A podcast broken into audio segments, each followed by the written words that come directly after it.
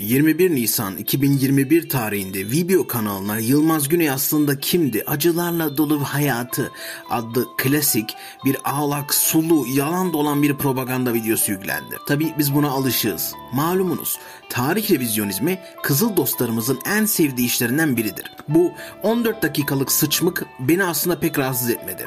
Rahatsız eden şey videoda bir sahnede şu cümlenin geçmesi. Gün geldi karısına hakaret eden devletin hakimini herkesin gözünün önünde tek kurşunla alnından vurdu. Sertti. Kan beynime sıçradı. Paylaştım ve bu süper zekalar birkaç dislike yiyince o cümleyi kestiler videodan. Sanki hiç yaşanmamış gibi. Ama amipler video açıklama kısmından bunu silmeyi unutmuşlar. Video dediğimiz platform Enva Medya'ya aittir. Gidip araştırdım ama herhangi bir fonlanma bulamadım. Sayfanın çoğu da zaten boş. Ancak metnin gerçek yazarını buldum. Bunu bulduğumuz için de pek bir sorun teşkil etmiyor bu. Metini yazan kişi Mehmet Deprem. Twitter hesabından ağır HDP'li, Demirtaşçı bir profil olduğu belli. Hatta Kısa Dalga adlı siteye yazarlık yapıyor ve burada sırf HDP'li Pervin Buldan'a ve Savaş Buldan'a özel Pervin adlı bir makale yazıyor. Meral Akşener'i de giydiriyor. Hatta hızını alamamış olacak ki bir zamanlar Kıbrıs dizisine faşist ve ırkçı diyor. Sebep dizinin Rumları kötü göstermesiymiş. Rumları kötü göstermesinden kastı da yapılan katliamların anlatılması. Rahatsız olmuş bundan. Neredeyse bir buçuk milyon aboneniz var ve bu insanlara bu adamın fikirlerini çaktırmadan enjekte ediyorsunuz. Söyleyin biz sizin bundan sonraki videolarınıza nasıl güvenelim? Neden açıklama kısmına tekstin kimin yazdığını eklemiyorsunuz? Ama gelelim videoya. Ciddi ciddi olduğunu bilmesem bir Monty Python skeci falan sanabilirdim. O denli süreyal, o denli saçma ve absürt. Burada konu Yılmaz Güney'in sinematografisi değil veya oyunculuğu da değil. Video sadece özel olarak kişisini ele alıyor ve övüyor. Sadece propaganda da değil, bariz şeyleri bile süsleyerek anlatıp bir de altına acıklı piyanolu müzik koymaları beni yer yer kahkahaya boğdu. Çünkü kontrast çok fazla. Ama yavaş girelim. Kim bu Yılmaz Güney? Yılmaz Güney 1 Nisan 1937'de Adana'da doğdu. Evet 1 Nisan, yaradan mesajı vermiş. Güney fakir bir aileden geliyor ve çok genç yaşta sosyalizmle tanışıyor. Güney çocukluğu boyunca tüm yaşadığı sorunlardan hep Türkiye'yi sorumlu tutuyor.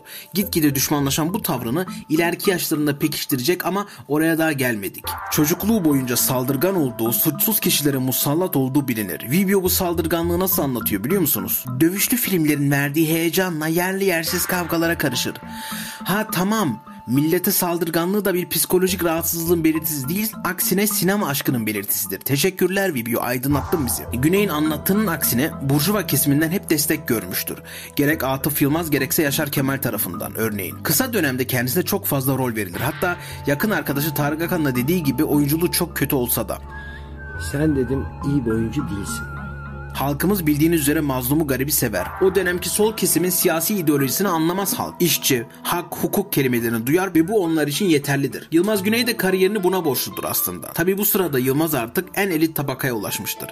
Şık giysiler, güzel kadınlar, pahalı arabalar, her imkan verilmiştir kendisine. Ama o içerisindeki giderek büyüyen Türkiye nefretini bir türlü bastıramaz. Şiddet, kadına şiddet gibi eylemlerin sonucu genelde bellidir. Gün gelir biri ağzını yüzünü siker. Yaptığın yanına kalmaz. Ama Güney zekiydi. Konya'daki mafya gruplarına kabadayılara yalakalık yapıyordu. Hem de onların suç alemine giriyordu. Burada da ilk çocuğun annesi şanssız bir teni bulur.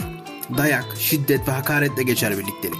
Üstüne üstlük hamile de bırakır bir teni. Ancak Yılmaz ona adıyla bile hitap etmez, tenezzül etmez. Çünkü kadındır sonuçta. Bu karaktersizliğini Nebahat Çehre ile tanışıp karısı daha 4 aylık hamileyken onu terk edip Nebahat'la evlenmesiyle taçlandırır. Aslında bu olayda asıl şanslı kişi Birten, asıl şanssız kişi de Nebahat'tir. Yılmaz'ın şiddet eğilimi, psikolojik sorunları ve alkol bağımlılığı yer yer şiddet transına girmesine yol açar. Yapımcı Abdurrahman Keskiner 2011 yılında Hürriyet gazetesine verdiği röportajda olayı şöyle şöyle anlatıyor. Çok az kişi bildirdi bunu. Rahmetli Yılmaz, Nebahat ve ben. Bir gün yine gece kulübünün birinde kavga ettiler. Nebahat kulübü sinirle terk etti. Yılmaz'ın dur kelimesini hiç aldırmadı. Nebahat Elme Dağı'daki kaldıkları otele doğru koşarken Yılmaz otomobiline bindi. Sinirle direksiyona geçti. Sonra gözümün önünde sevdiği kadını arabayla ezdi. Nebahat havada uçtu. Arabaya çarptı sonra da yere. Kaldırıma. Dört gün hastanede yattı. Herkesten gizledik bunu.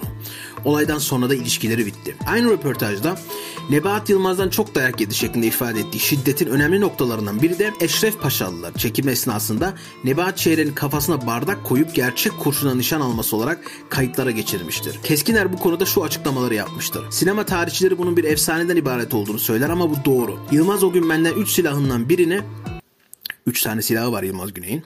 Hı hı. Bunu da öğrenmiş olalım çünkü lazım olacak ileride. İçinde gerçek kurşun olanını istedi. Nebat bu sırada ağlıyor, titriyor ve Yılmaz imkanı yok oynamam. Sahici kurşun kullanma, yalvarırım. Ben canımı sokakta bulmadım. Yanlış bir hareketle ölebilirim diye sevdiği adama ağlayarak yalvarıyordu.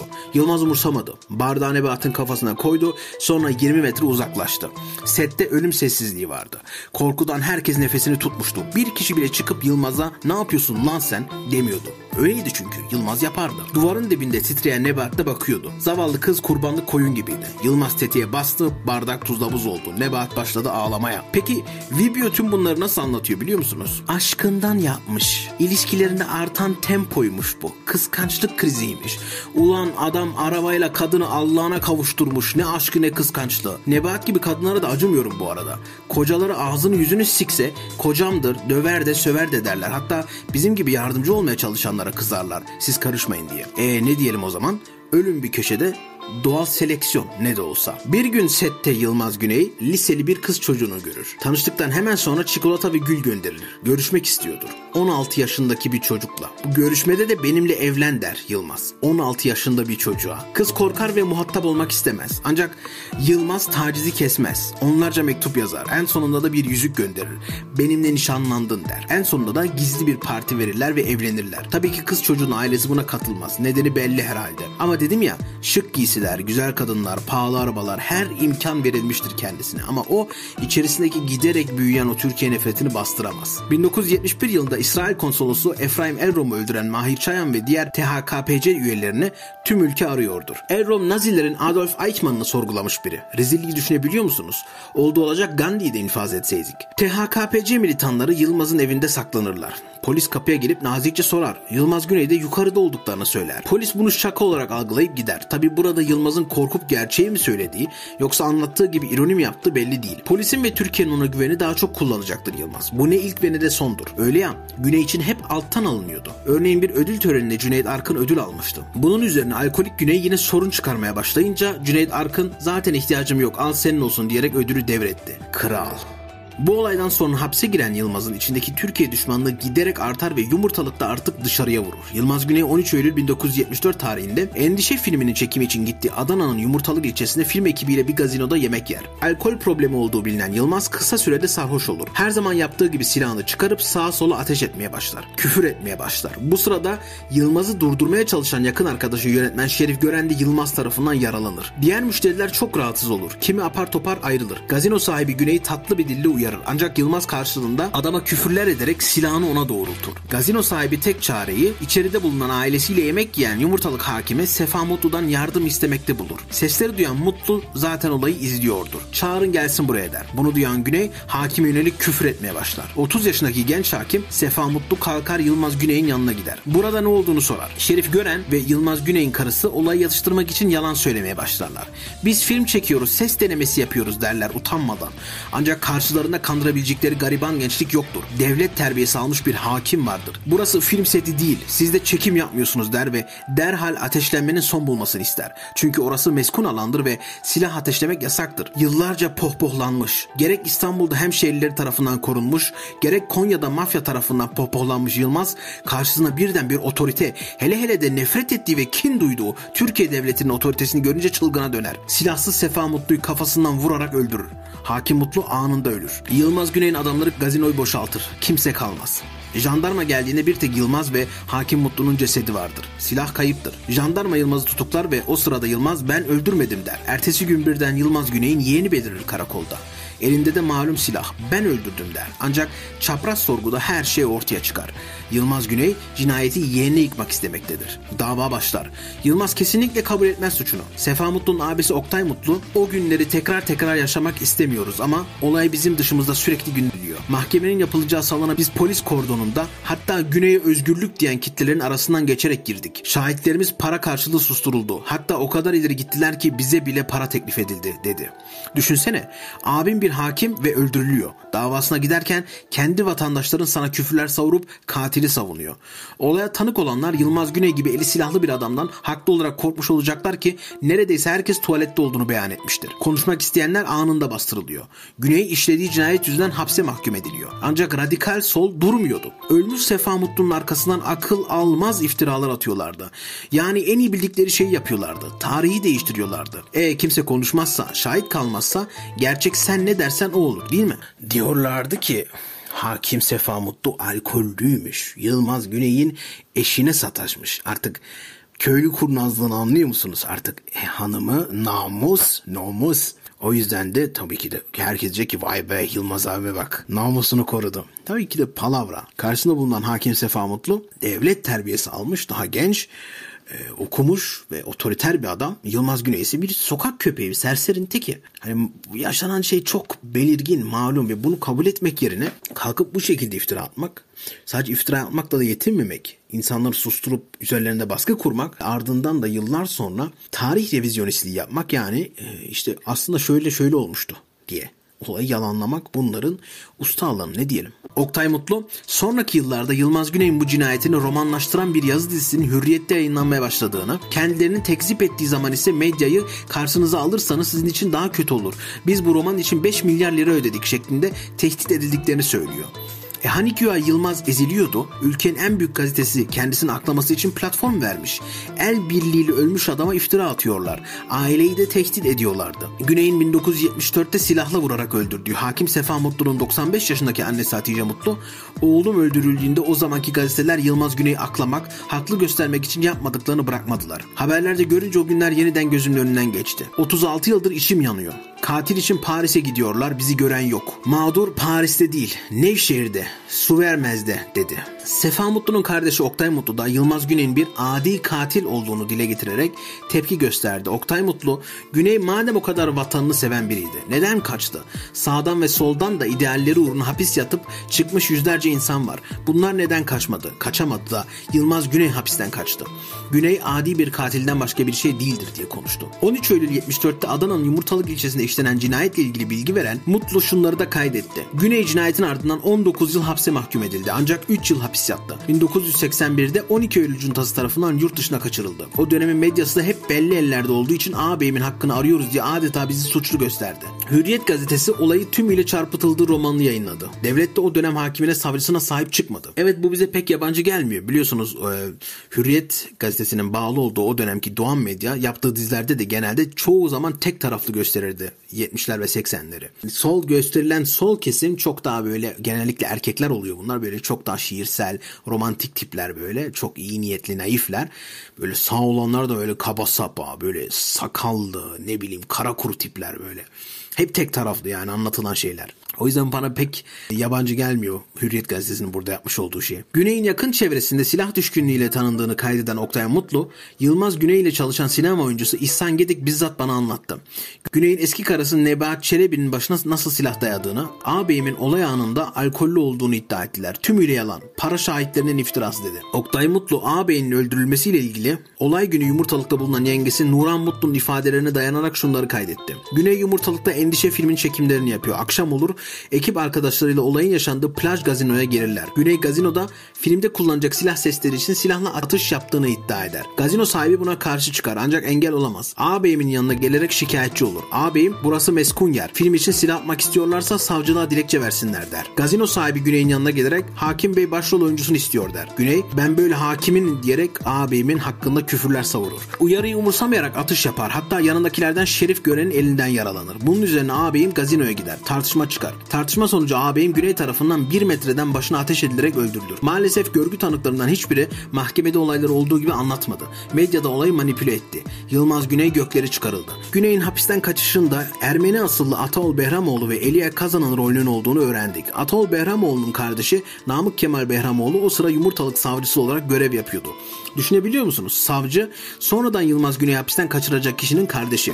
Ee, bunu bu arada şunu da ekleyeyim. Yılmaz Güney ve Tarar yanındakilerin hiçbiri kabul etmiyorlar adamı öldürdüklerini. Yani onlara göre adam durup dururken kendi kendiliğinden öldü.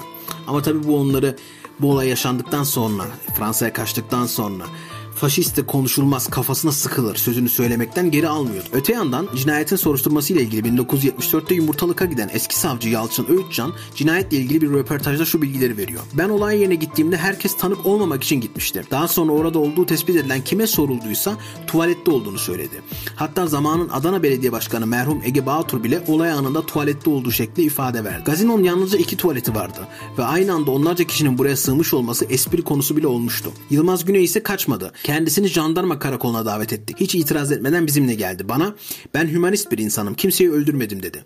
Soruşturma için gözaltına alındı ancak suç aleti tabanca ortada yoktu. Sabaha kadar nezarethanede kaldı. Bu sırada ertesi gün yeğeni Abdullah Pütün tabanca ile gelip Sefa Mutlu'yu kendisini vurduğunu söyledi. Ancak olayın tatbikatı sırasında yalan söylediği ortaya çıktı ve Yılmaz Güney adam öldürmek suçundan Ceyhan Ağır Ceza Mahkemesi'ne çıkarılıp tutuklandı ve cezaevine konuldu. Bu sırada dışarıda olan Şerif Gören yol filmini çekti. Gören filmde majör değişiklikler yapmış, hikayeyi değiştirmişti. 1981 yılında hapisten tatil için çıkan Yılmaz Güney bir takım kişilerin yardımıyla karısını da alıp Fransa'ya kaçtı. Cebinde de yol filmi. Fransa'da Şerif Gören'in çektiği filmi Yılmaz Güney'in filmi diye pazarladılar. Düşünsene bir rejisörsün filmin kandan ödül alıyor ama başkası adına. Senin adın dahi geçmiyor. Öyle ki Güney'in arkadaşı Tarık Akan bile uyarmış ve bu ödül Şeref Gören'in hakkıdır demiştir. Bu sırada Foşik TC'nin zulmettiği, sırf Kürt olduğu için hapse attığı Yılmaz Güney Fransa devletinden destek alıyordu. Tabii ki de hakim öldürdüğünü söyleyecek değiller. Hatta yüklü miktarda devletten para alarak Türkiye'yi kötüleyen bir film çekmesi istendi. O da bunu yaptı. Tabii bu sıralarda boş durmadı. Bu dönemde PKK elebaşı Abdullah Öcalan'la görüşmeler yapıyordu. Hatta rahatsız olduğu sanatçılar ona şikayet ediyordu. Mesela İbrahim Tatlıses'i hedef gösteriyordu. Onu kötülüyordu. Neden? Çünkü Avrupa konserlerinde PKK yandaşlarıyla bir araya gelmiyor hatta birlik mesajı veriyordu diye. Durmadı. Kürt milliyetçileriyle Paris Kürt Enstitüsü'nü kurdu. Peki bu enstitünün Nevruz kutlamasına nasıl bir konuşma yapmıştı Güney? Hep birlikte dinleyelim. Çünkü ben ne anlatırsam anlatayım kendi kelimeleri çok daha net özetliyor ideolojisini. çıkmak için, özgürlük ve bağımsızlık için, dağınıklığı birliğe çevirmek için.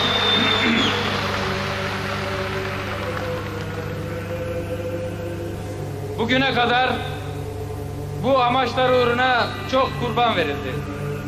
Daha da verilecek. Çünkü kurbansız zafer mümkün değildir. Kan ve gözyaşını göze almak zorundayız.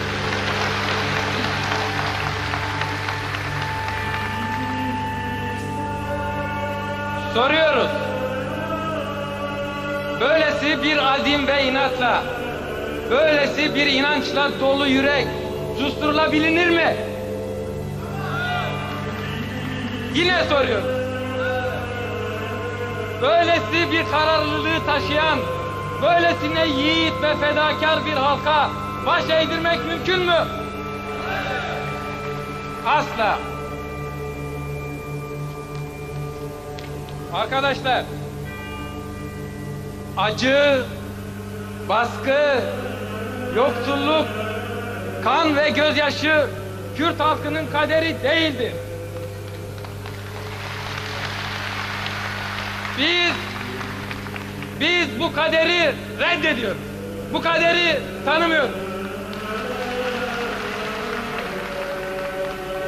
Biz dört bir yandan işgal edilmiş bir sömürge ülkenin çocukları değil, bağımsız, birleşik, özgür bir Kürt ülkesinin, Kürdistan'ın çocukları olmak istiyoruz.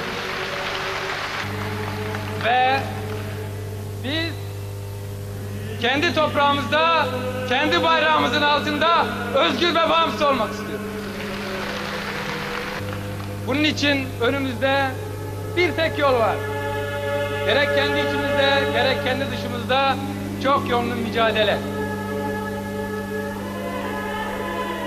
Arkadaşlar, bugün Kürdistan'ın çeşitli kesimlerinde dağlarda, ovalarda, faşist zindanlarda, sömürgecilerin baskı ve zulümlerine karşı dövüşenlerin, dövüşerek ölenlerin amacı da bu. Biz dövüşerek ölenlerin, bu uğurda şehit düşenlerin anısını kalbimizde ve mücadelemizde yaşatıyoruz.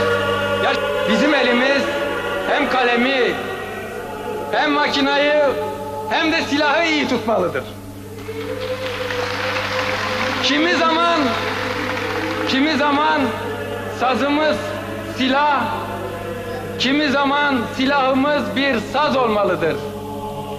Yine biz iyi biliriz ki en iyi türküleri, en doğru sözleri eğer yerinde kullanabilirsek bir kurşun söyler.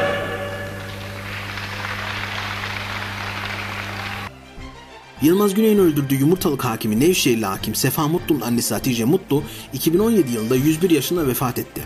Sefa Mutlu'nun hesabını soracak kimse kalmadı. Hal böyle olunca artık video gibileri sahnenin onlara kaldığını sandı ama ben kaldım kardeş, ben kaldım.